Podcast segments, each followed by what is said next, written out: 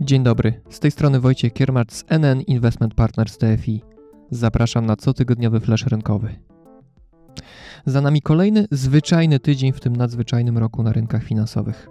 Inflacja za wrzesień w Stanach Zjednoczonych osiągnęła 8,2% rok do roku i utrzymuje się na poziomach najwyższych od 40 lat. Wrześniowy odczyt jest co prawda nieco niższy niż w sierpniu, ale wyższy od oczekiwań rynkowych. Inflacja w największej gospodarce świata jest bacznie obserwowana, ponieważ to od niej zależy to, jak zachowa się bank centralny, czyli Fed. Skoro wzrost cen nie odpuszcza, to można oczekiwać, że nie odpuści również rezerwa federalna i będzie dalej podwyższać stopy procentowe. To sprawia, że dolar jest mocniejszy oraz że źle mają się rynki akcji i obligacji de facto na całym świecie. Ta sytuacja trwa już od dłuższego czasu i inwestorzy się niecierpliwią. Widać to po tegorocznych wynikach sprzedaży polskich funduszy inwestycyjnych. Dane za września opublikował właśnie serwis analizy.pl. Wynika z nich, że bilans sprzedaży wyniósł miliard złotych na minusie. To już 12 miesiąc z rzędu odpływów netto. Tym razem inwestorzy wypłacali pieniądze z funduszy obligacji, szczególnie długoterminowych, czyli takich, których ceny są bardziej wrażliwe na wahania stóp procentowych. Odpływy notowały również fundusze akcji, choć ciekawostką jest, że niewielkie napływy odnotowały jednak fundusze akcji polskich. Być może klienci uważają, że polska giełda, a w zasadzie indeks WIG20, który jak opowiadał tydzień temu Paweł Sadowski jest jednym z najsłabszych na świecie w tym roku, najgorsze ma już jednak za sobą. Zmieniamy temat. Ponad 400 osób słuchało na żywo wystąpienia Hilary Lopez, dyrektorki zarządzającej z Goldman Sachs Asset Management, podczas Fund Forum, największej konferencji branży funduszy inwestycyjnych w Polsce.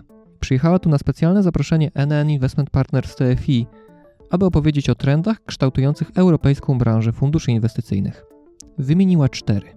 Po pierwsze, wzrost znaczenia inwestowania odpowiedzialnego, czyli takiego, w którym inwestorzy biorą pod uwagę nie tylko to, czy na przykład spółka wygląda atrakcyjnie z finansowego punktu widzenia, ale czy nie prowadzi kontrowersyjnej działalności, czy ma wręcz pozytywny wpływ na otoczenie. Europa stoi na czele tego trendu. Takich funduszy na starym kontynencie powstaje obecnie nawet więcej niż tych tradycyjnych, niezainteresowanych braniem pod uwagę w procesie inwestycyjnym czynników środowiskowych, społecznych i ładu korporacyjnego. Po drugie, zdaniem Hilary, wraz ze starzeniem się społeczeństwa europejskiego znaczenia będzie nabierać długoterminowe planowanie finansowe. Wzrośnie popularność inwestycyjnych produktów emerytalnych. W Polsce to np. indywidualne konta IKE i IGZE oraz pracownicze programy takie jak PPE oraz strategii modelowych, np. takich jak fundusze cyklu życia Perspektywa, które dostosowują skład portfela do wieku inwestora.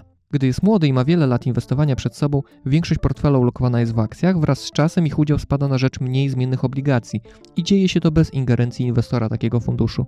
Właśnie tego typu rozwiązania mogą być coraz chętniej wykorzystywane wśród klientów indywidualnych w długoterminowych programach inwestycyjnych. Po trzecie, rozwój platform cyfrowych i hybrydowy model pracy doradcy finansowego z klientem. Po doświadczeniach z pandemii wydaje się niemal pewne, że jeszcze przyspieszy rozwój rozwiązań cyfrowych ułatwiających inwestowanie a łączenie pracy zdalnej z tą w biurze będzie na porządku dziennym. Dlatego możemy przygotowywać się na nowe technologie ułatwiające inwestowanie i komunikację na odległość. Kto wie, być może spotkania doradców z klientami przeniosą się do metaversum, czyli wirtualnej rzeczywistości. Ostatni trend, na który zwróciła uwagę Hilary Lopez, to wzrost popularności strategii alternatywnych, również wśród klientów indywidualnych. Co to w ogóle znaczy alternatywna strategia inwestycyjna? Według firmy CFA, certyfikującej finansistów na całym świecie, to grupa strategii inwestycyjnych innych niż te tradycyjne, polegające na inwestowaniu w akcje, obligacje czy gotówkę. Tą alternatywą dla tradycyjnych klas aktywów są np. nieruchomości czy surowce. Inwestycję można nazwać alternatywną nie tylko ze względu na to, w co inwestuje, ale również jak inwestuje. Zarządzający takimi strategiami mogą wykorzystywać instrumenty pochodne, aby na przykład próbować zarabiać na spadkach notowania akcji czy obligacji. Strategie alternatywne mogą pełnić uzupełniającą rolę w wielu portfelach inwestycyjnych.